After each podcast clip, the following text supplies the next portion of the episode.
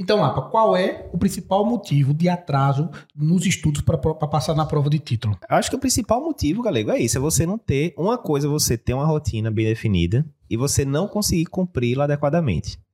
Esse é um cenário. Outro cenário é você não ter nenhum plano. E aí, óbvio que você vai atrasar, porque você não sabe nem direito onde é que você quer. É, é garantido que o atraso vai acontecer, porque você não fez nenhum plano desde o começo. Então, hum. a falta de um plano, a falta de um GPS claramente definido e validado é o caminho perfeito para você ficar soberbado, atrasado. Certeza que alguma hora você vai falar, rapaz, não vai dar não. Eu calculei Sim. mal aqui as coisas, não vai dar tempo, a casa caiu tal. Como é que a gente resolve isso, né, no curso Cardio Papers, né?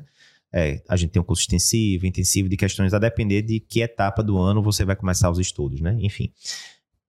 A gente tem um GPS validado, e mais uma vez, não foi pouca gente que a gente aprovou já, né? Uhum. 2019, 2020 foi cerca de 33, 34% dos aprovados. 2021, 60% dos aprovados foram alunos do Cardio Papers. Então, primeira coisa é isso.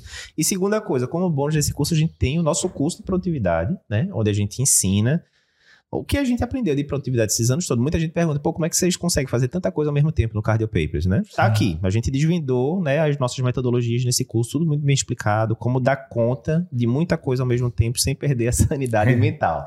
Então, acho que o principal motivo que o pessoal atrasa é isso, galera. Para começar, a pessoa já não tinha um plano bem bolado. A pessoa tava ali no deixa a vida me levar e a vida levou pro lado errado, né? Então, acho que esse é o principal motivo.